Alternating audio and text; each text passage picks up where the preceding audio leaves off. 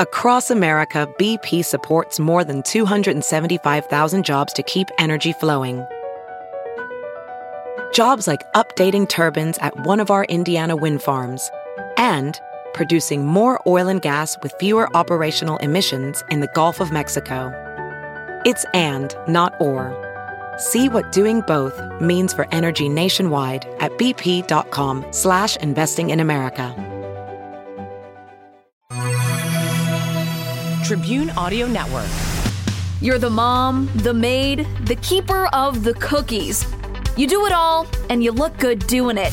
It's parenthood on a mother level. Powered by the Quad City Moms blog, here's your host, Denise Hanitka. Chris Schlichting in the studio with us today. Are we going and now? I feel like, yeah, we're going now. Just relax. Okay, Just sorry. relax. Roll with this. no three, two, one. Um, no, there's no three, two, one. I think that you should be ready for anything that I throw at you, okay? I'm upset because we have already had our first fight, Chris. because I am excited that you're here in the studio, but I know you would rather be at Paula Sands Live. Look, I, I mean no disrespect. It's just I'm just trying things. I'm utilizing social Right, media as best right. I can. No, that's fine. That's fine. And I'm proud to say that I got those 11 likes in the first hour. So Good for you. Yeah. 11? so Did now- you say 11? I said 11 likes. I want to prove to everyone that my following is very strong. they are. One like was me, but I don't think that matters. What if Paula listens to this? You think she is? I know. Okay. I was mentioned on her show once that she loves me, but I've never been on. Hmm. I feel like that's a little. Uh, This is why I'm doing the podcast. Yeah. Do you have any connections? I have none. Okay. The only connection I have to her is that we have similar jobs, Okay. but less people watch me. because I've got I've gotten phone calls from like I don't want to say this out loud because nothing was true, but I mean nothing really happened in stone. But like I, from Ellen DeGeneres and like Conan O'Brien. I'm like I can't I can't yet. I gotta do Paula Sands Yeah. first. I'm totally I with gotta you I on can't that. skip a step. You know no, what I mean? you mean? gotta know where you came from. exactly. Okay, Chris, do you remember? Hey, I didn't even mention you're a stand-up comedian I, yeah, I guess. in the Quad Cities. People You're also know a that, right? teacher, a dad, and we're gonna get into all of it. I tried to do all my research on you, Chris, but Okay. do you remember when we met? I do. Okay, can I you tell the do. story from your perspective? So it was. I, and I'm specifically talking about when you met my husband. yes, who I thought. Okay, we're on the same page here. Yes, okay. Uh-huh. This is so good. So I won. Uh, it was for uh, Gilder Gilda's Club, Yeah. right? It was. Uh, I won a comedy contest for Gilda's Club, and I got to perform at the casino, opening up for uh, John. Who's the Dorenbos. Dorenbos, who's a fantastic uh, magician, played in the NFL briefly, and just an all-around nice guy. And so I was really excited to work with him. So I got 10 minutes before the show, and I actually, well, I should start over. I've never really met this guy, but Right. I, I looked on some stuff, and you have a husband. He was your husband at the Yeah, time, right? Yep. uh-huh. So I met your husband in the bathroom, who looks very. Come on, he looks very similar to John. yes. And so I think I approached him and said I was ex- I'm excited to work with Yeah. you. And I was like, did I make this guy mad already? Because he just looked at me. Because yeah, he was like, "What is happening right now?" This guy keeps talking about, "Hey, hey, man, like, uh, you know, we're gonna be working together tonight. Yeah. Like, I'm super excited." and he looked at it and I'm like, oh my God, I made this guy mad already. And I've never even done anything. Is it the mustache? Like what? Holy cow. So, and then I found out it wasn't him, but it was a good laugh, right? it was so great. It was a great first impression was to so meet you great. and everybody. yeah, I loved it because Turner comes back from the bathroom and he's like, "I don't know what just happened." Yeah. Some guy was in the bathroom talking about how he's super excited and like real jacked up, and I just kept looking at him, and I think he thinks I'm a total jerk now. I'm like, well, it sounds like you really were. And that's why I was like slightly off in my performance because I realized Oh, Turner yeah, wasn't right. John. I just see No, Turner did- glaring at me in the crowd. I know, I know. So I did pull up that picture of Turner and Jon Dorenbos the other day, and they look eerily similar. Thank you. It's really freaky. Thank you. so that's fine. So, anywho, um, so that's when I first got to see your work. Mm-hmm. And um, all right, so you've been in the comedy game for a long time. Uh, yeah, I would say 13, 14 years. Cool. I, whenever I do a show, though, and it doesn't go well, and people ask me, I usually say it's my first time or No, two years. too. You know what I mean? But I would say about 13 or 14 years. I started in college when I was, I I believe, a sophomore. And it was just a way to kind of stand out because I played football in high school and did all the the jock things, and that was kind of my way to shine, or because I always loved to be the center of attention in some capacity. And then when I got to college and sports wasn't in the picture anymore, I, was, I discovered comedy and fell in love with it. So I've been doing it ever since. I want to dive totally into your comedy career, but we're going to start the way we start every podcast, um, four and a half minutes in, and that is with um, our, we call it like our our on a mother level moment. Cool. Love the name. Love the name. Yeah. So, um, so how did you take it to a mother level this week, Chris? Uh, do you want the good story or This the bad story? stuff. This is okay, your- the good good stuff. stuff, Okay. Mm-hmm. you know what? I hate to be a cliche dad, but I mention the sports and stuff. So I have twin boys that Yeah. are 10 years old, and they're very athletic, and they must get it for their mom because I was just a hard worker. I never really had the natural athletic ability. Okay. But these kids definitely do. I got a phone call from my boys' uh, school, and it was the gym teacher, and I was like, "Uh oh, this isn't good, right?" But he called to let me know that my son Jonas broke the pull-up record for his age group. He's in fifth grade, so he had the most pull-ups. I think he had something like 17 or 18, which I thought was incredible. That's awesome. So proud. And then I, I remember Jonas coming home and he was so excited to tell me he had a little certificate. and it was so great. And then it got awkward though, because he was like, Dad, how many pull ups did you do? And I quickly changed the subject to like, how about some dinner? Yeah, does anybody want a goldfish Yes, yes. I was really, that bent arm hang, that was a lifesaver. I could hold on for a while. Yeah. But that I'm was just, the pro- perk of being just a girl. Just so proud of my boys for being uh, athletic. You know what I Yeah. mean? And just I, I should say healthy, and we can talk about that later. Yeah. You know, to see how far they've come. Uh, just to see them on the football field, baseball, basketball, and they just love it, and it just makes me feel good because it's something for me to. I try not to live vicariously through them, but Yeah. it's kind of hard not to. You, you like to watch them and brag, "Hey, I I made them." Oh, well, and as long as they love it too. Exactly. You know? And that's what I promised myself. Unlike my father, who coached me in everything, which I don't mind. I didn't mind. It was great. But with my my kids, I'm definitely trying to make it where they're gonna have to earn it on their own. I don't want to coach them. I'm just gonna watch them afar. I'll coach them in the car on the ride home or to the games or practices. But I just really want to stay out of it. And that's just a choice that I made a long time ago. And I think they understand that. And you know, there's some I they don't really respond well to me either. You know, it's kind of a it's a Oh, different yeah. dynamic. So I think they ne- definitely need a stranger or someone else in charge of their coaching. So do you feel like your dad made you stay in sports longer than you would have chosen on no, your own? No, I don't think it was any of that. There may have been maybe never like from anybody else, but like maybe subconsciously I always thought, did I earn this? D- should I be playing I second see. base right now? Should I be in the All Stars? You know what I mean? So So you, yeah, you uh, you had, you had coach's kid syndrome. A little bit, and I, I don't think it was. Uh, I don't think anyone else thought that because I was I was fantastic in every sport I played. But I think there was a part of me that thought, you know what, am I getting a little favoritism from my dad? But there is a flip side of that coin too. Whenever I would drop a fly ball, or strike out, or you know. Um, fumble like my dad would be the first one to ring me and chew me out and And that's no fun. yeah exactly so that's a double-sided coin there So what's your screw up from this week? Sometimes Okay. we call it a mother flubber. okay.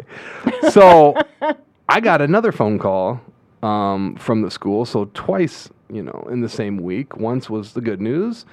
Um, my other son, so Jonas broke the pull-up record, and my other son apparently was doing a comedy act in the cafeteria too, just like, just like his dad. Oh, so initially it's great, but then the principal told me that he was pretending that a French fry was, you know, his, according to the principal, wiener, which. the principal said that Yes. word. So I felt what? I couldn't stop laughing to myself, trying to hide it because I'm like, you're a professional. well, and a French fry is not really you're a gonna- flattering depiction. and you're gonna right? go. I just thought it was funny that here's a professional principal. s- Had to say wiener out loud. I'm like, is there another way we could do this? So I had to take when Thomas got home. I had to explain to him that you know, Daddy works clean. Daddy doesn't, and Daddy's also not a prop comic. You don't want to go the prop route. You don't want to be like Carrot Top. Um, but I, I just I know exactly what he was experiencing. He was getting attention. Yes. And he was getting laughs. And trust me, I know that I know that feeling. But nevertheless, he's at school. Is it so cool though seeing that in him? The um, you know, just clearly he he admires you. Yes, yes, and it was just. Uh, it's so hard to explain, but it was just a poor choice, poor timing. Poor, Yeah. Uh, but nevertheless, that incident, along with so many other incidents, will be bits in my act. So that's that's the positive, I guess. And it's not the end of the world. And he felt bad. He Yeah. knew that he messed up. But Oh my gosh! Well, that prince, the principal really gave you more stories than anything. Yeah, and I just feel so bad for this young professional, this newer principal has to make this phone call. And I'm just trying not to laugh, and but nevertheless, I do understand uh, being a teacher also that you know we can't have that in the cafeteria, right?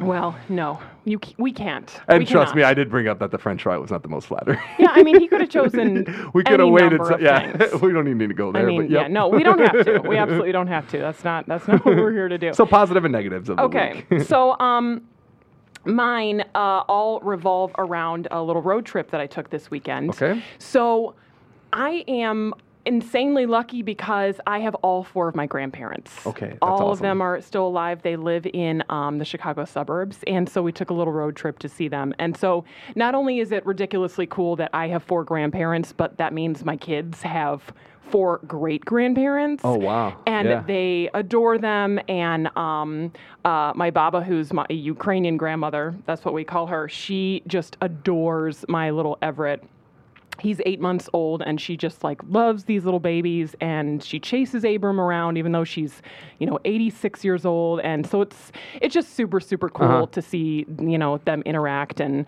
i hope you know they always say like i hope they'll remember me and it's like gosh i really hope they will too so um now the the fail comes on the way home from that trip we're driving down 88 and my abram who is three he's potty trained um, but he also is um, a real manipulator with the potty training Okay. where he if he wants out of a situation like a stroller or he wants to get out of his car seat I don't know where you're going. I got a potty. Yep, You yep, know, and you're played. like, oh.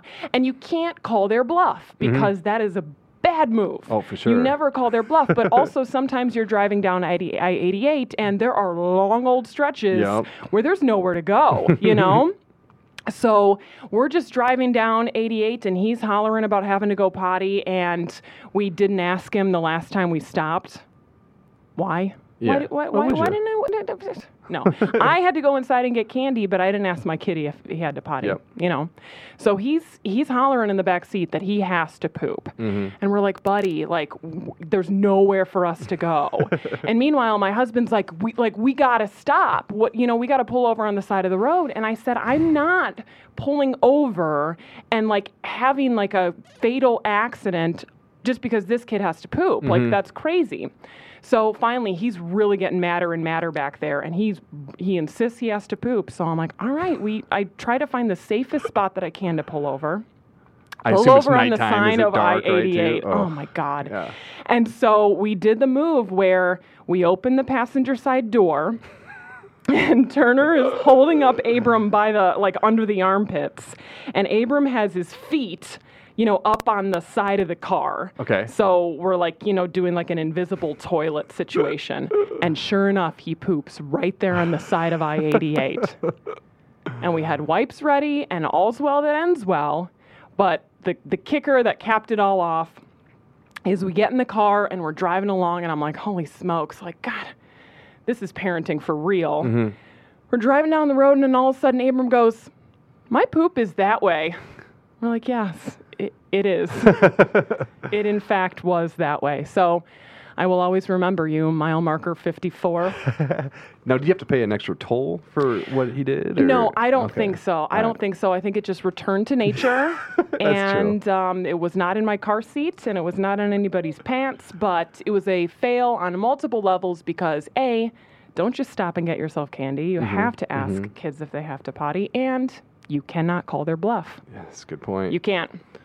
Anyway, So that's our on a mother level moments for the week. The next thing I want to get into, and this is going to kind of drive us into the rest of our conversation, is uh, we do a little moms in the headlines segment. Okay. And so this time I pulled an article that was interesting to me because regular listeners of this podcast will know we talk a lot about postpartum depression. And so it's something that I went through when Everett was born. He's eight months old now. And um, so I guess overall, like I feel better, but it, I mean, it just, it just sucked for a while. And um, I sort of accidentally came out and started talking about it on Facebook. And I, I just ever since then, it's um, led to a lot of people relating with that situation. So, anywho, I stumbled upon this article that talks about the idea that men get postpartum depression. And in their case, it's called paternal Yep. postpartum. And the stats were like one in 10 men go through this situation. And it's very similar to women irritability, fatigue. And this article says that it's because of male hormonal changes, even though they don't have. Um, you know the same you know body involvement as women do having a baby i guess you guys still have all sorts of hormone mess going on Now that's and for uh, postpartum, that's like the, the, kind of the defining thing. Like your body just went through a major change, right? Yeah, And all yeah. the hormone uh, kind of out of whack and stuff, right? yeah Is just that- like the chemicals surging around and yeah and plus there's just the um on top of that there's the if there was like a traumatic issue at birth or if baby's having trouble breastfeeding or different sorts of outside stressors also Mm-hmm. can can contribute Is is postpartum uh, for women? Is that pretty common, or like is there is there different degrees to it? I think I definitely think there's different degrees to it, and I think it's it shows up in different ways. So for me, it was um, like um, over the so- over the top responses to very normal stressors. You know, if something didn't go right, Mm-hmm. I would be very angry or very sad, as opposed to just you know rolling with the punches the way that I Yeah. normally would have. Um, but for others, it can be just a little darker. There can be suicidal thoughts Yeah, and things like that. It stuff. wasn't like that for me, but um, but truly, people all over come up to me and say, "This is how it was for me," and it and it's there's so many different stories, but I think the issue with the men is it's so much more likely to be unnoticed because who's going to ask dad like Yeah. hey are you feeling depressed because i'm sorry like in the moments after having a baby i don't really care how you feel Mm-hmm, and i'm sorry about that It's funny when you sent me this article and we talked a little bit about Yeah. it. I, I immediately asked my wife, and I asked her, I'm like, "Did did you know that it happens in males too, in the fathers?" And she never heard of it. And I don't think she was being mean or anything, Right. but I never heard of it No. And then when I read the article, I, I was kind of flashing back, and I'm like, I may have had some of this to a degree, um, but like you said, I think there was part of me where. I just it couldn't be about me there. You know what I mean? Yeah. And it, but I definitely think. Um, plus, I was you know in the middle of a comedy career that I thought was blossoming, and all of a sudden to have my life flipped upside down, it, it definitely put me in a bad spot. I could definitely see because I, I think I was the heaviest I've ever been. I think I was eating a lot of my feelings. Uh, when I go back and look at the pictures, I'm like, good lord, I was really big, and I think part of it was I was stressing a lot. Um, and it just caught me off guard. I, I I remember kind of clarifying like this. I had that book, you know, what to expect when you're expecting, Mm-hmm. you know, and and our pregnancy with the boys, the twins, happened so fast. I didn't even get a chance to read it. Okay. And so that's how I kind of clarify. I wasn't ready. You know what I mean? I, I was getting ready, but my boys were born three months early, and it just caught me off guard. Even when my wife went in, I thought it was just sort of a checkup. She was complaining of like cramps, and you know, she said her stomach hurt and stuff, and I just thought it was routine. And I remember being in the you know the emergency room or the the hospital, and I went to go get a soda, and I came back, and next thing I know. I'm getting tossed a gown and like shoe Wow. covers and a hairnet, and they're like, "Yeah, we got to do this now." And I was just, it was probably the scariest moment of my life. okay so t- t- three months early is that 28 weeks Yes, 28 weeks.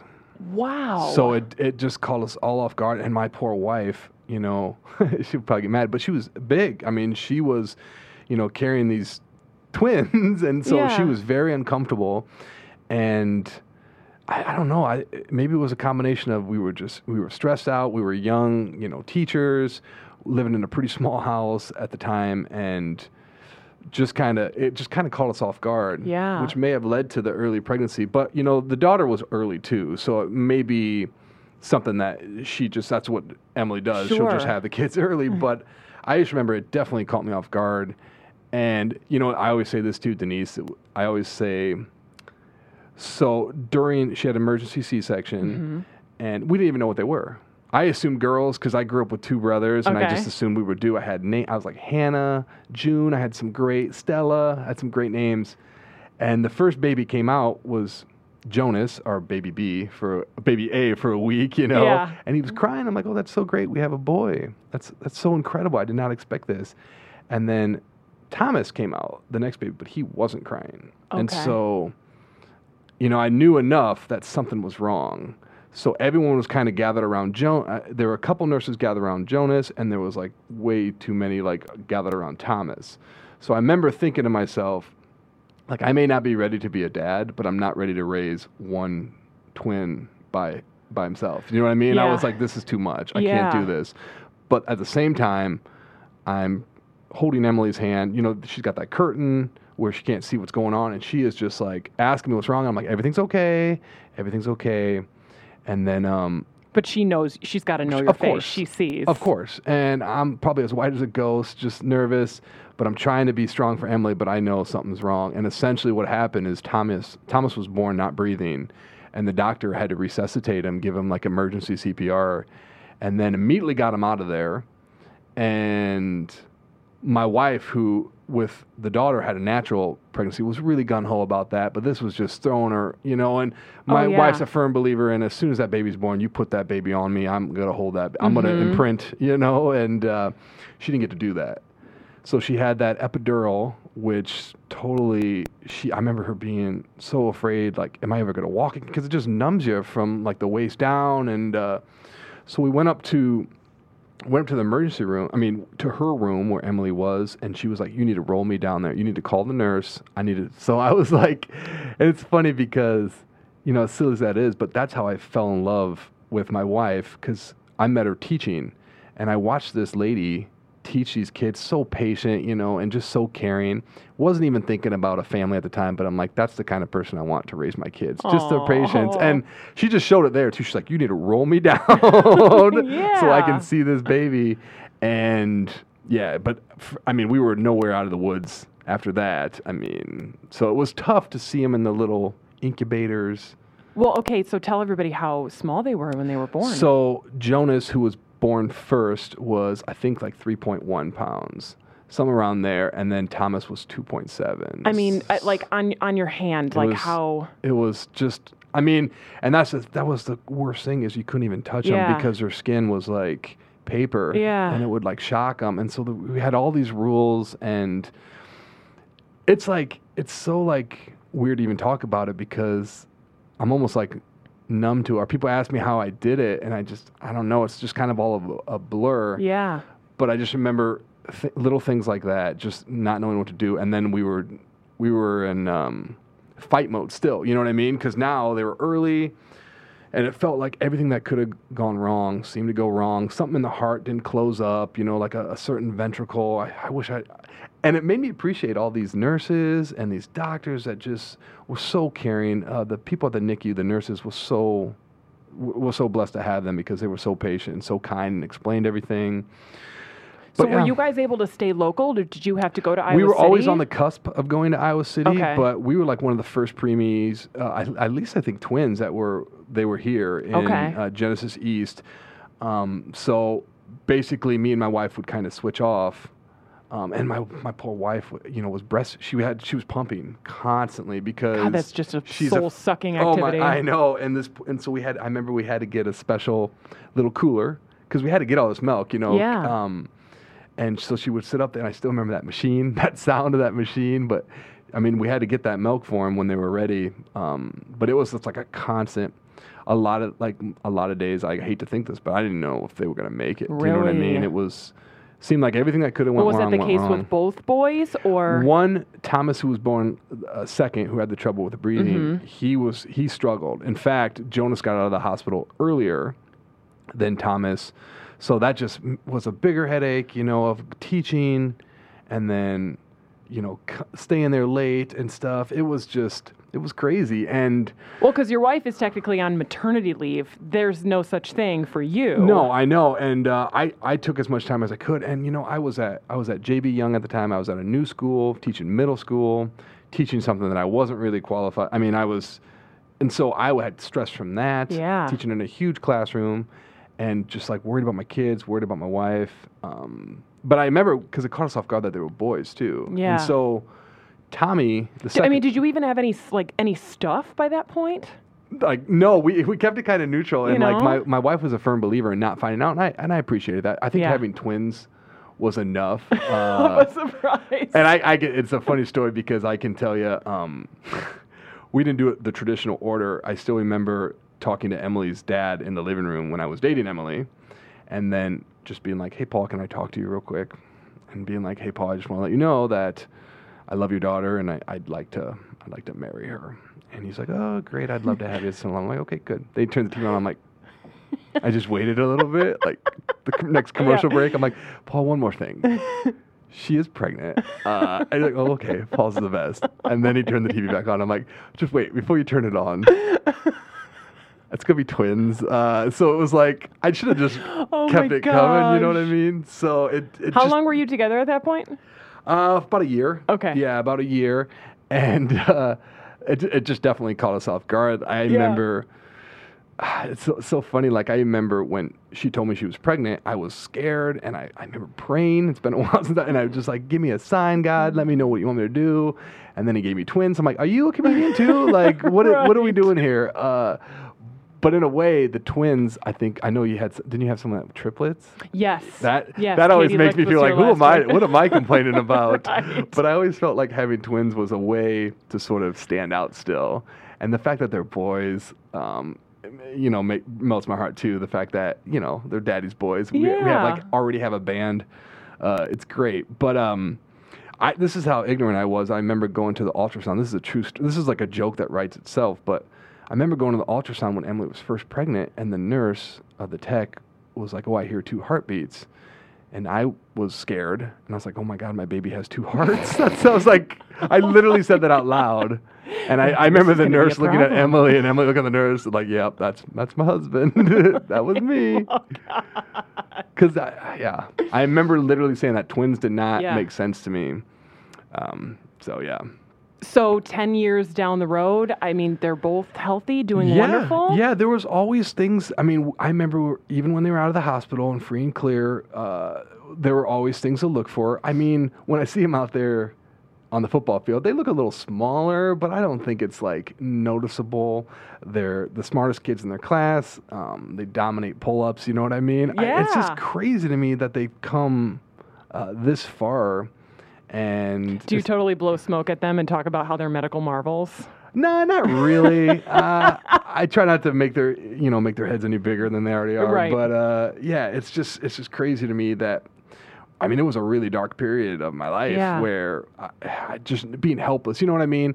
And I always felt like, oh, here I'm a dad. I'm a dad, and I have one job, and that's to protect them and keep them safe. And here I'm looking at them, and just being so helpless, and it just really was soul crushing. I remember confiding a lot in my own dad, and just talking to him, and just like being, I know it sounds silly, but I'm like, Dad, I'm blowing it. Like I don't know what I, I don't know how I can do this. I'm already like losing my family, but I think it's a testament to, you know, the human beings like will to live. Do you know what I mean? And just also, just medicine and Yeah. like how how far we've come and just being patient and so it's just something to be grateful for. Well, and it's it's what you talked about about before. It's not really. It's not supposed to be about you in that moment. So I know a lot of Oh. people. How many people actually said like, "Hey, buddy, how are how are you doing? Are you Yeah, holding up?" I mean, pro- uh, unfortunately, probably nobody said that to you. Maybe your your parents. And it was it's weird for me being a comedian who loves attention.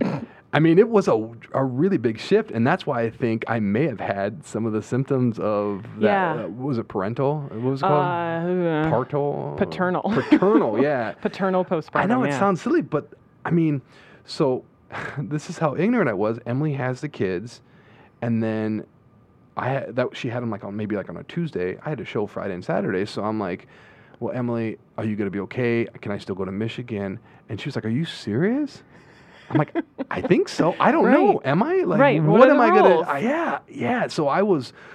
That was like probably the biggest mistake I made right away. I, I didn't think Wait, of it. did you go? No, I didn't Okay. go. But here's what here's what was bittersweet about Denise.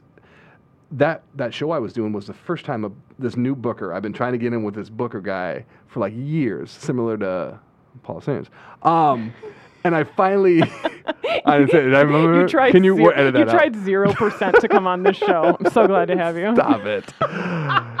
so here I got a guy that's gonna have me do comedy for the first time. So I remember going out to the garage and calling him, and I left a message, and I was just like, "So and so, look, um, I just I just had twins, you know." Just I'm, I'm never gonna work for this guy, and he called me back like within ten minutes. Like, what do you do? Of course, you need to stay there. And I'm like, oh, okay. So yeah, he, he made it clear that I was making the right choice, but Yeah. also I never worked with that guy again. Oh no, Yeah, really? Yeah, it's just part of the business. Yeah. But eh, oh well, probably not a good one to work for anyway. Yeah, but- well, probably, Yeah. but and it was really more important to uh, stay with your wife at yes, that moment. what, yeah, and, gosh, you're, I'm in so much trouble. I just was. She's the job you wanna keep. That was you know? the part of depression. I just wasn't thinking. Right, gosh, right. I, I literally. There are a lot of things I wish I could have done differently. I mean, so from a guy's perspective, like, do you feel like doctors and hospitals should be doing more for the fathers in the situations, or um, I don't or can it just be about us for a freaking minute? Thank you for having me on the show too. By the way, it's, now it's my turn to talk.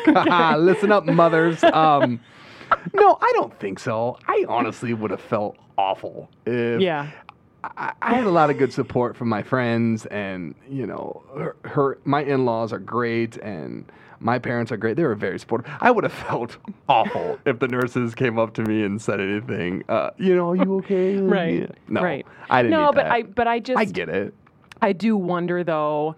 I mean, sometimes everything in this country feels like it's like anti-family Mm-hmm. and, you know, workplaces aren't very family friendly sometimes and you know, part of part of being family friendly is addressing that there are moms and there are dads too, particularly because dads have a much bigger role in the Mm-hmm. family than I think they ever have. And it's it's just crazy to me too. Because, like uh, another thing I do, I do teach, and I teach in a high school, and I teach speech, so public speaking. So a lot of these speeches I hear are about divorces, you know, single parents, dad's not in the picture, and I mean, I, to me that's shocking, but it also seems to be like the norm a little bit, you know, which is kind of unfortunate.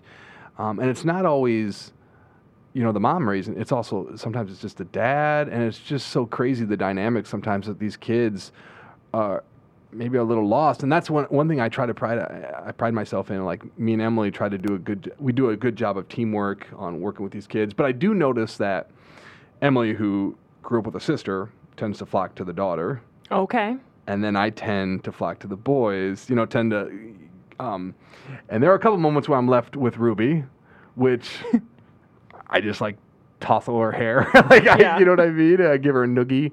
Um, so I'm well, she's 12, working. so she it is like gets 12. it, it's definitely got to be changing now going into these preteen She is years, 12 right? going on, yeah, 16, 17, and I'm just, I just beg my wife. But I think it's also, I'm kind of like the break from the mom, you know what I mean? And we have a Mm-hmm. good relationship.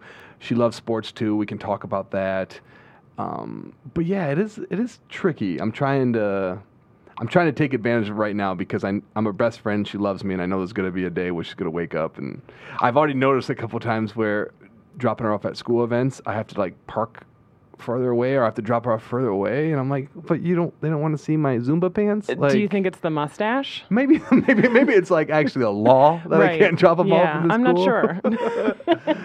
she used to love the way I looked, and now it's just like I don't know. I can't do my material and stuff, and okay, so do they mind that they are your material? No, I don't think they do. I think they get a kick out of Yeah. it. I have become it's it's weird. I didn't become a really I don't want to say I'm a great comic, but I didn't become really proficient until I had the kids in the family. Okay. It was weird because when I when I first started it was all about having a good time and just meeting people and partying. And then when I had the wife and kids, all of a sudden I'm like I need to get serious about this or else it's going to be taken away from me. Okay. So I really tried to develop um, a, a cleaner act, a family friendly act. I mean, I'm taboo a little bit, but I, I try not to push the envelope. Uh, not like with French fries or anything. You know what I Yeah, mean? you might- I you might say wiener a couple Yeah, of times. exactly. but it definitely made me a better comic. Okay. And uh, and it's also, you know, as a high school teacher, I have to be careful because especially in today's day and age with social media, Yeah. which we can talk about too. But uh, social media, you know, the kids will find it, and so I have to be mindful of that. And I don't think I don't think my kids mind, and even my wife, God bless her, because when I was first starting, it was all about being single. You know, it was all about single and, and meeting people. Uh, but that took time. It takes like a long time to write a joke, years, two years. And so when I got married, I was still doing the same material because that's what I knew. Yeah. And my wife's like, no, you can't do that, which made sense. So now it's this kind of fair game. Um, for me, comedy is the best way to deal with having twins, having a daughter, being married, teaching. You know what I mean? This is Right. comedy is my therapy. It's not. I, I should say it's therapeutic. It's not therapy. You know what I Yeah. mean? But it does definitely help overcome these things. When when something bad happens, I'll wait a little bit. I'm like, that could be funny.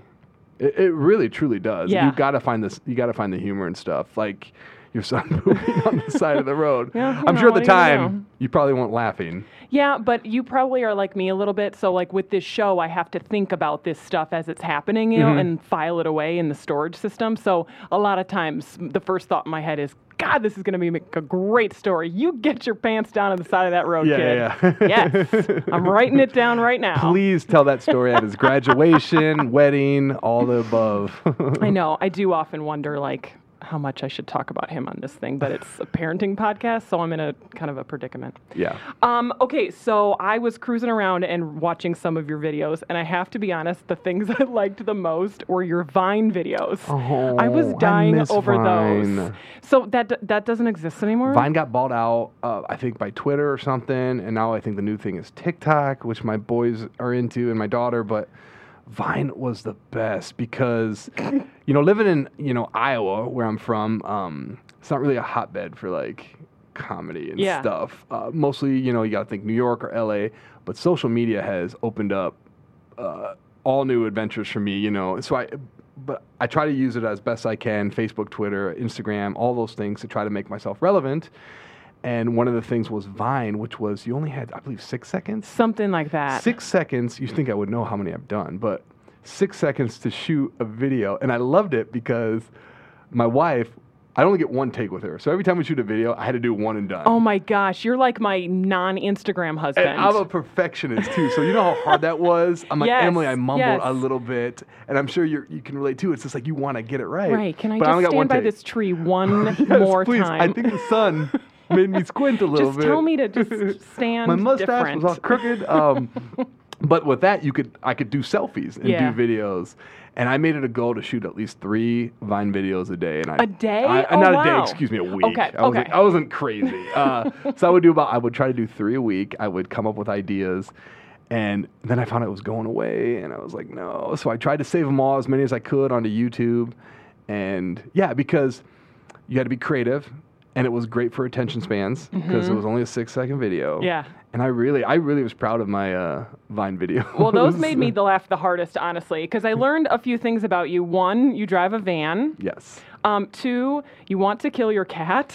Yeah, we have. Oh, I'm so sick of my cats. like you really hate your cats. I don't. Well, and now we have like three or four cats. Like one cat is fine, Yeah. but multiple cats. Yeah, no, you you you're pretty clear that you would like their their I lives feed them to and end. change their litter. I Yeah. don't know. This is not a good relationship. That's No. it. They give me no comfort.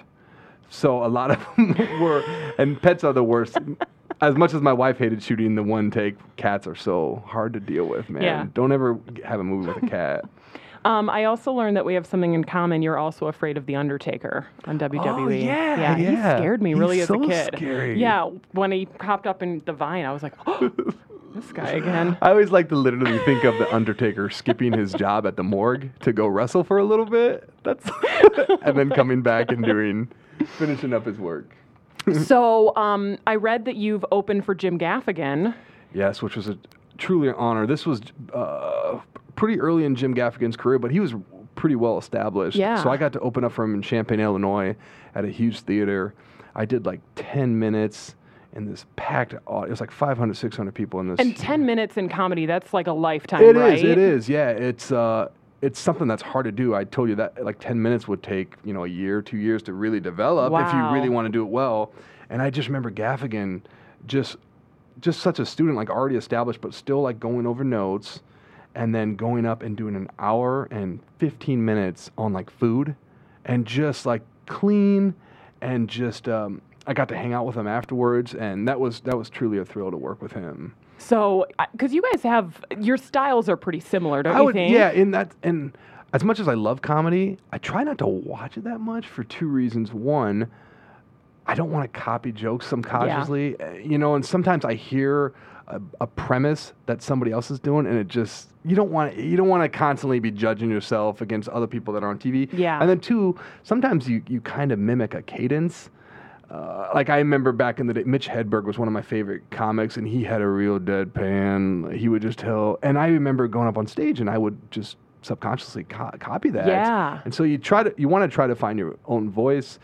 That's why the mustache could be something that comes into play. Yeah. I traditionally wear a lot of Hawaiian shirts on stage because Yes. I just try to be memorable. Plus, I have Schlichting's my last name, which is brutal. So maybe they just, hey, the mustache guy was kind of funny. Yeah. So it's all about kind of marketing yourself and standing out. And comedy is such a longevity game. If you can stay in it, you're gonna you're gonna be in the right place at the right time, and then hopefully you'll be ready. So that's that's kind of and it's about making connections too. Like meeting you. This is I mean truly exciting to be on your podcast, and that's because we I met have you. dozens of listeners. that's okay. That's okay. Tell them to like my Paula Sands pose. Oh no, I'm just kidding. I'm kidding. God, I'm starting to get my feelings hurt actually now. It's, it's Stop just- it, Denise. It's not a joke anymore. this is an honor. I'm gonna go back and delete that post eventually oh once I get on. right once you get on, but only once you get on. So I mean, what it like? What is your ultimate dream then? Ideally, as much as I love teaching and reaching the youth of America, I'm not even being sarcastic. That was a good tone, I Mm-hmm. Right, think. mhm. I would ideally like to do it full time. I would like to focus on comedy full time. And I believe, I truly believe I could. However, my daughter's 12, my boys are 10. They're at crucial ages right now where they're doing a lot of fun stuff, and I want to be there and support them. So, what I'm doing is I'm making a decision to continue to teach, pay the bills. Um, I do have summers off, which are nice, and me and my wife were really good with. We we the last five summers we've alternated between LA and New York, so I'm still getting a taste of like Oh, the cool really? scenes. Yeah, and I've made so many connections in my 14, 15 years. Making friends, being nice, that's so huge. Like a lot of people aren't nice, but if you're nice, and then sort of funny, sometimes you get hooked up with really cool shows at New Just York. Just by being a cool dude. Yeah, I, I did a show in New York a couple years ago. It was like eight comics on the stage, eight comics performed, and it was a small little room, but it, they were great comics. And I went on like third, and I did okay. I felt I held my own, and I got off stage, and somebody shook my hand. They were like, "Hey, that was really good." I'm like, "God, you look so familiar. Who are you? I know you." And then he came on stage. It was Colin Jost of Saturday Night Live. Oh, yeah. He's like the head writer. And I'm like, God, if I would have known that, I would have held his hand a little bit longer and be like, I got more. I got more material. yeah, yeah. Here's my vines. uh, so that was just, that was cool. Yeah. And I know I'm supposed to play it cool, but after the show, I'm like, hey, Colin, can I get a picture with you real quick? So I, it's so cool to meet Oh, I these done guys. it too. And then we, you know, we've been to LA at the Comedy Store. I know a lot of people that work at the prestigious Comedy Store, which is like the mecca of comedy, I think, especially in in the West Coast, and met some cool guys there. So it's just about hanging in there, maybe trying to maintain my looks a little bit when my kids eventually move out and go on their own. Then maybe I can play it off like, hey, I'm still young and hip. Uh, Best of luck. I've known people that have done that. Yeah, just uh, so yeah, I just gotta keep writing and keep maintaining, and you know the kids always have, always give me tons of material, and so I'm I'm I'm balancing I'm balancing both in social media. I, I feel like I utilize that to a good degree and try not to get in trouble too much. Try not to push the envelope too much. Try not to be too risky. but just risky enough. yeah, just risky enough. But I always have I don't have any lawyers, but I have a list of excuses, like Excellent. what I meant by this. Uh, so Well, I mean, like you said, social media is crazy. I mean, we just had that whole Carson King th- situation. a sh- I'm which, sorry. so, um, for those who don't know, Carson King um, held up a sign during the Iowa Iowa State Mm-hmm. game asking for beer money. It blew up over the course of 18 days. something like three million dollars. Almost 3 million. Almost. dollars. Yeah, $2.9 million. But along the way, um, a reporter found some tweets. Mm-hmm. And the tweets were apparently Racist, I think. Yeah, I think he was quoting a show. from Tosh.0, Yeah, yeah. who is a comedian who's known for really pushing the envelope. And um, so, yeah, like I feel like a lot of a lot these days, comedians are s- are really being held accountable for the things that Yeah, they say. Cancel that- culture. Yeah, are they ruining comedy in well, some I think ways? I think this is kind of hopefully a phase um, that will eventually phase out. But yeah, everyone's just so sensitive.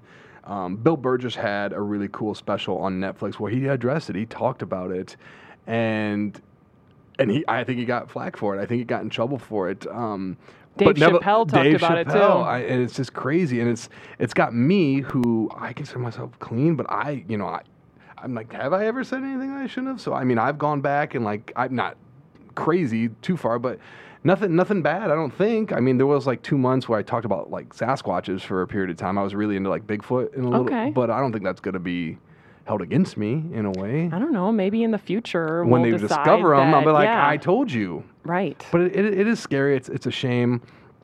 I feel like I've always been the kind of person where I'm not really pushing the envelope off stage, Right. Or not dirty off stage. So I'm not going to bring that on stage. I'm going to be myself. I'm just going to be kind of an enhanced version of it. And so I, I find that working cleaner helps, and you get more work if you can work cleaner. Like this is a big time for me. A lot of corporate shows, a lot of companies will hire me to like do their Christmas parties and stuff, and you know that's a good moneymaker for me, especially for the kids who need like technology stuff now. Jeez, it's like crazy. But yeah, I hope it goes Well, I hope away. you're It's- saving up. Christmas is right yeah, I know. I'm trying you to get gigs. Give me some work. Any of these mamas have companies, let me work for you. But um, yeah, it's it's scary. I, I don't know. I, I don't think it's going to change many people though. They'll just kind of have to deal with it. I just think it's. Was it needed to go back into this Carson? Was it needed to go back? Like, why? He did a good thing, I know. but I, I just don't.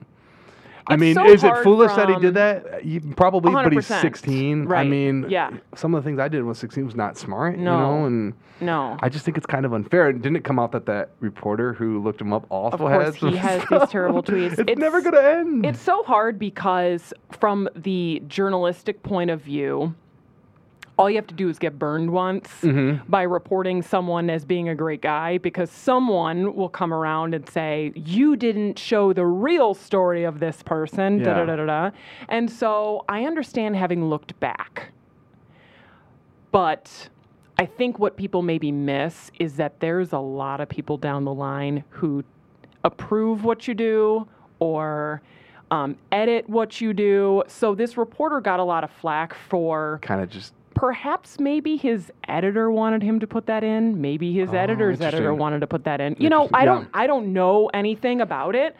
Um, but I just I I feel like you don't know what what ethical conversations happened in that newsroom. Mm-hmm. And there's a potential that that reporter said, "No, I don't want this part of my story." And his boss's boss's boss said, "Yeah, you need to put it in." I don't know. I'm not trying to let the reporter off the hook, but like I I guess maybe it's more like a self-preservation thing where I could imagine having an ethical conversation and my boss thinking one way and me thinking another way and the only person who's going to get flack for it is me. You know what yeah, I mean? yeah, yeah. Because I mean, you want to report the facts, right? But you A also want you want a story, don't Yeah. you? Want like something interesting? Well, see, that's the thing because I don't think that's what they were doing here because they buried it so far down and they Mm-hmm. said they did that intentionally. And then the argument also is, well, if you needed, if you felt the need to bury it, like that part of the story didn't Why matter, even? then why put it in at all? Interesting. It, it's just a, it's the whole thing is so strange because at the end of the day, this kid could have easily shut down that Venmo account and nobody would have known how much money was in it. You know what I mean? true. Like that first day, he got what five, six hundred bucks. He could have pocketed that five hundred bucks easy and Yeah, just that's true. walked That's true. away. That's true. No one would have known how much he gathered, and so at the end of the day, this kid has now done this tremendous thing, and And it's like I think also this kid probably wasn't thinking, oh no, I forgot. I had. I bet he wasn't even thinking about. I bet he was like, No. I bet that really caught him off guard. And it's, you know, I had a little taste of this too because, you know, with my twins, uh, three years ago, they were in a wrestling match. They like they wrestled each other like uh, at, at a high school tournament. Six years old, seven years old, and I thought it would go smooth.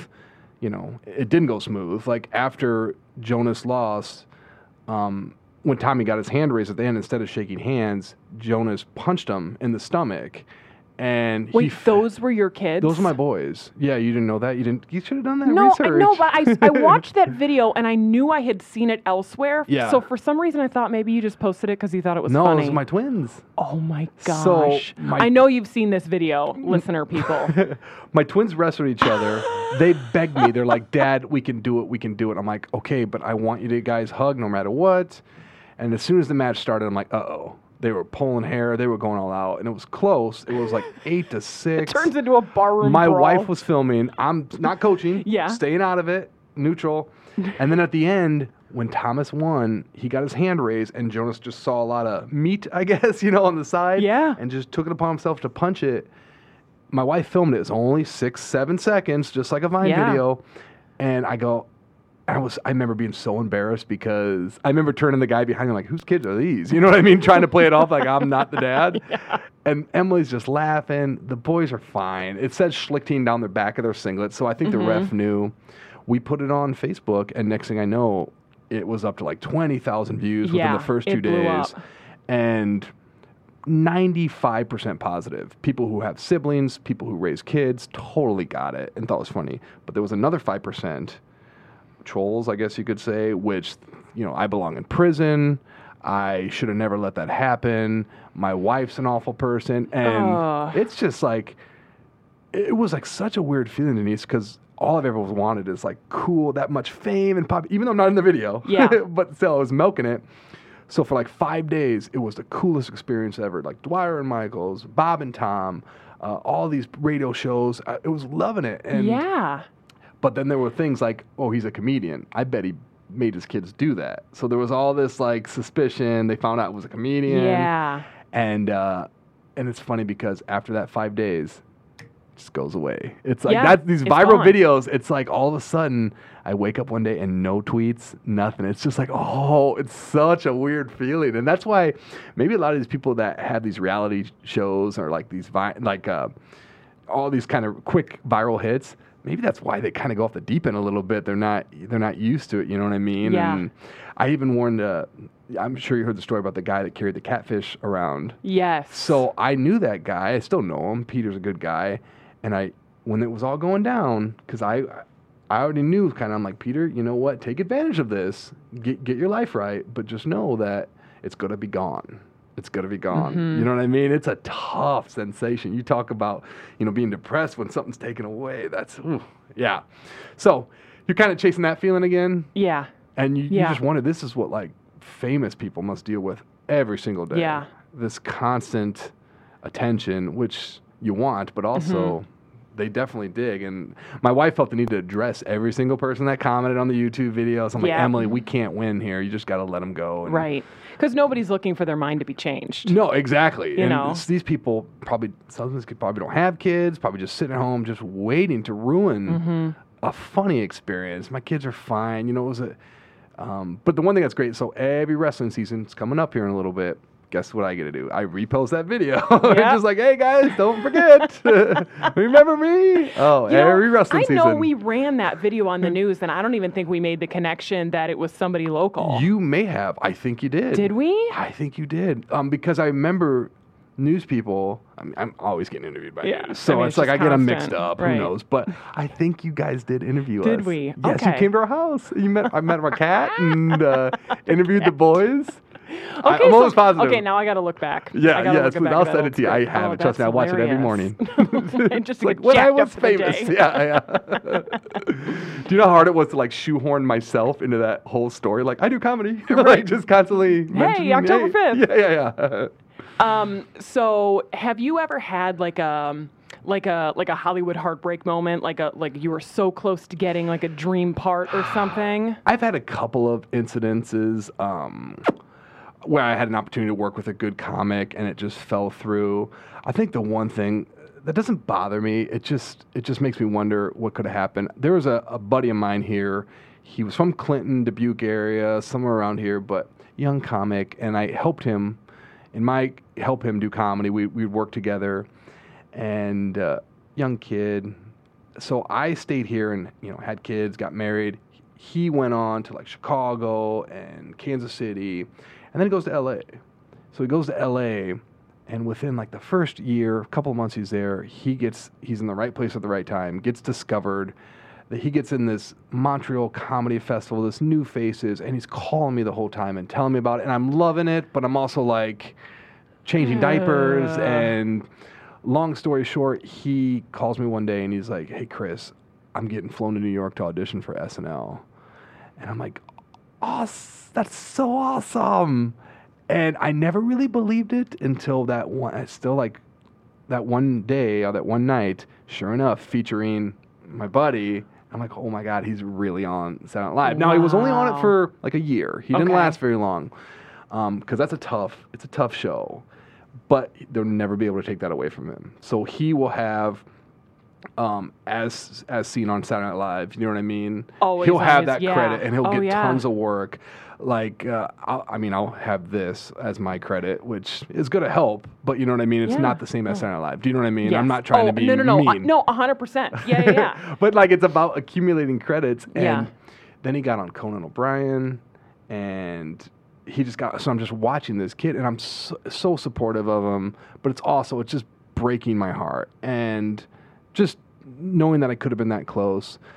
But with that said, I, I still talk to him. I still have a conversation. In fact, when I went to New York, I, I, asked him, like, hey, I'm going to be in New York. Do you have any shows? He got me that show where I met Colin Jost. Yeah. I was out in LA uh, last year. He got, I was on his podcast, and it's just, he hasn't forgotten about me. You know what I mean? And um, so I appreciate that. But I'm not going to be that person that's like, hey, can you hook me up? Can, I want to earn it. I, I firmly believe that. Yeah. Because I could. I could ask him, and I bet he'd even help. But I want to kind of earn it on my own. And so. But also, isn't that what network networking's all about, though? True, and I've, too? u- I've used you know? him to a degree, but I'm not going to. And it's it's weird. That's the one thing about L.A. and New York. But even the comics that you love, like Gaffigan, all these guys, they're all struggling. They're all s- constantly trying to stay. You know, Yes. Gaffigan had a show for a little bit, and that's no more. I mean, they're always struggling. And the comedy store, you go to this place and there are comics that you've seen on TV that have their own shows that are trying to get on a show that can't. And it's just mind boggling to me that the, actually the only two people that get, from what I hear, the only two people that get a green light. So if they show up anytime, Dave Chappelle. Okay. If Dave Chappelle shows up on a Wednesday, says, I want to do an hour, he gets it. And then Joe Rogan. I don't know if Joe Okay, Rogan's yep, got that famous mhm. podcast too. Yeah. And he's just another guy. So those are the two guys that get automatically greenlit and stuff. So I don't know. It's just kind of everyone's struggling. All the, you know, our waitress, our waiter, our busboy, all actors, all comedians. It's just saturated with people trying to make it. And sometimes you just got to be in the right place at the right time. And that's what I kind of feel about my buddy. He may not have been that ready. I mean, three years into it, four years, it's not a long time. Right. And I think it just really overwhelmed him. And he still got that credit. And I, I still love him to death and I'm still proud of him. But I also think, like, I, if I would have, like, came with him or some somehow, and I love the Quad Cities, I love raising kids here and stuff, but I do have to kind of sacrifice that opportunity, which my kids will pay me back by making the NFL or hundred percent. Yeah. being president or something, right?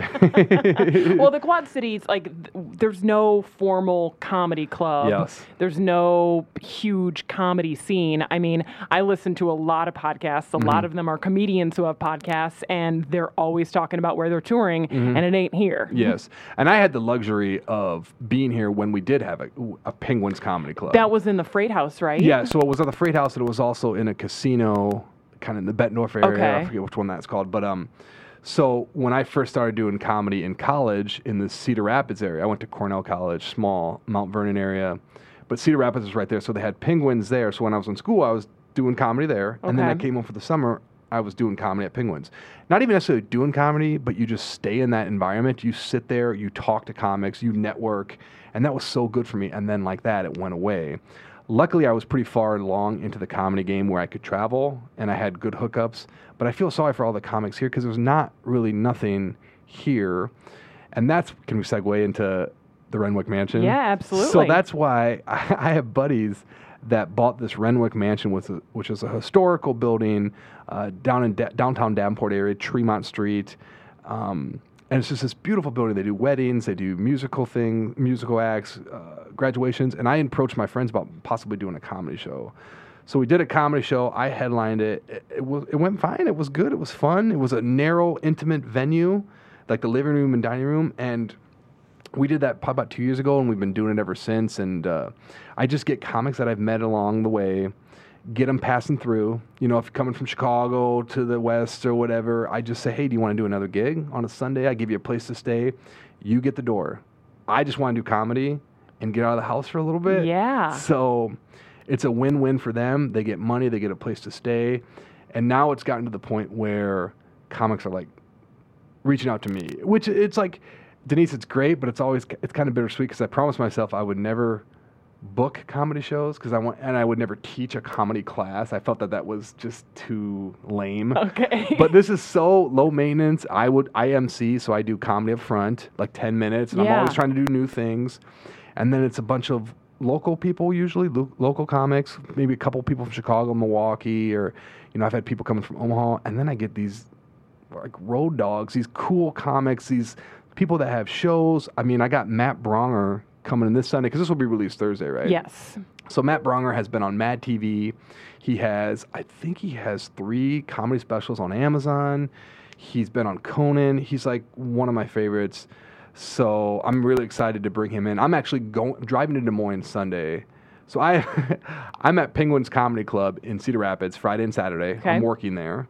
So I'm teaching, driving up, driving, you know what I mean, being there for Yeah. the kids. It's just the commitment you have to make and then Saturday, I'm driving to Des Moines. Saturday night, driving to Des Moines, picking up Matt, bringing him back here, and then I got to bring him back after the show to the. Oh my So I'm just doing it though because Yeah. that's I I can do that, and I'm willing to do that for comedy. You know what I mean? So, really busy weekend. I'm excited about it.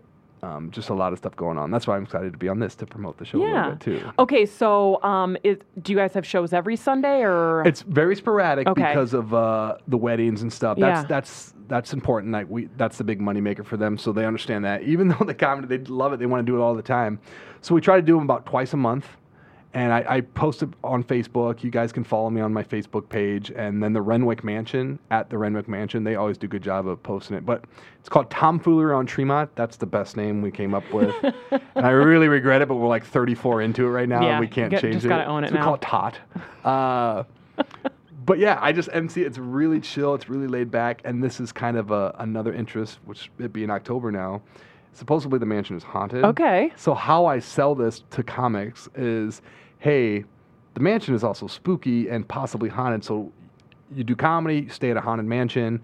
After the show, we we explore, we ghost hunt. I lead the tour, and I just lie through my teeth about where the bodies were found and stuff. Um, and we just have a good time. It's it's a really unique experience, and that's why I keep telling people like Paul saying, like like this should be promoted. This is a hidden gem, and I don't understand.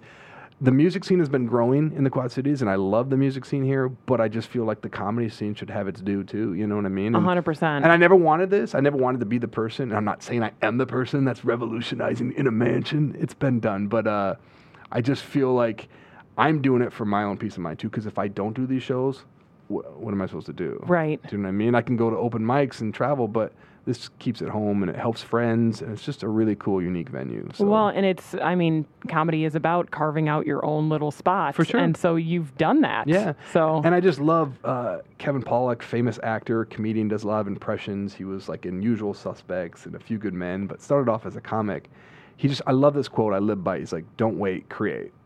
Don't wait, create. And I just, I live by that. I try to live by that, but uh, I shouldn't wait for my ship. I'll go swim out to it. I'll Yeah. go create my own thing. And that's what I've been doing. And I love it's very low maintenance. I, I always ask these comics, I'm like, yeah, yeah, you're funny, but are you nice? Are you a nice person? I just don't want you to be a jerk. like Yeah, come here come and here. just be be you know mean and stuff. Just, funny's fine. You'd be funny, but are you nice? are you gonna be fun to hang out with? And it's we've developed kind of a little niche, and it's really fun. Dane and Sarah Moulton are the owners of the mansion, and they just trust me. And uh, yeah, it's it's pretty fun. It's it's, a, it's an exciting show. You definitely have to check it out. Okay, so remind people time and place again. Okay, so this Sunday, uh, which is October 6th, Okay. Matt Braunger is coming in, big name. Uh, you can get tickets online. They're they're thirty dollars, but he's worth it. Um, and then so that'll be at eight o'clock. The doors open at seven. They do like a little happy hour at seven. Eight o'clock's the show. Lasts about an hour, hour fifteen minutes at the most. And I MC it, so I'll do ten minutes up top. I got a couple of local people, uh, Donnie Townsend, Andrew Klein, and then a couple comics from Peoria. And then Matt Braunger will bring it down, bring down the house. So Okay, really so you have um, a Facebook page, also the Schlick Team. Yeah, Schlick Team, S C H L I C K T E A M, because my name's Schlichting, and I've made it like a you're on my team. A lot of things which I wish I could take back, um, Mm-hmm, right. But now I'm too far in. I have I got to keep these 16 Whenever fans I see that follow the me. Team, I think you're a realtor. You know I what I mean? I like should. I we should sell your it. home, and if not, we'll buy it. So you can find all my information on there. And like I said, corporate time, eh, holiday time, if you guys need anybody for like a Christmas party, a holiday party, I've done graduations, I've done after proms, which I don't want to do anymore, so don't ask me about that. Um, but I'm a wholesome on, if the Kleenex- price is right. Oh, yeah, you're right. Uh, Basically, it's like teaching a class again. I can do it, but uh, there's nothing like doing uh, high school after like three o'clock in the morning, when the, just trying to keep the kids in there and telling jokes about your cat. They love that. but you're right. when are you going to be on Paula Sands? When can we watch? I think I think it's scheduled for tomorrow. Okay, cool. I'm All just right. gonna show Well, up yeah. though. I think you should. hey Paula, it's me. Chris, thank you so much for coming. Thanks for having me. It's and been an honor. um, thanks for uh, opening up a little bit about dad stuff. Yes, for I think that's really cool. So um, get some more dudes to listen to this. I will do my best. Okay, cool. Thanks so much, Chris. Thank you. Thanks for listening to On a Mother Level from the Tribune Audio Network. Tribune Audio Network. Let's jump into Peppa's world of play. Look for spring flowers, hunt for muddy puddles, and bravely explore exciting places with Peppa playsets. Peppa Pig, inspiring kid confidence.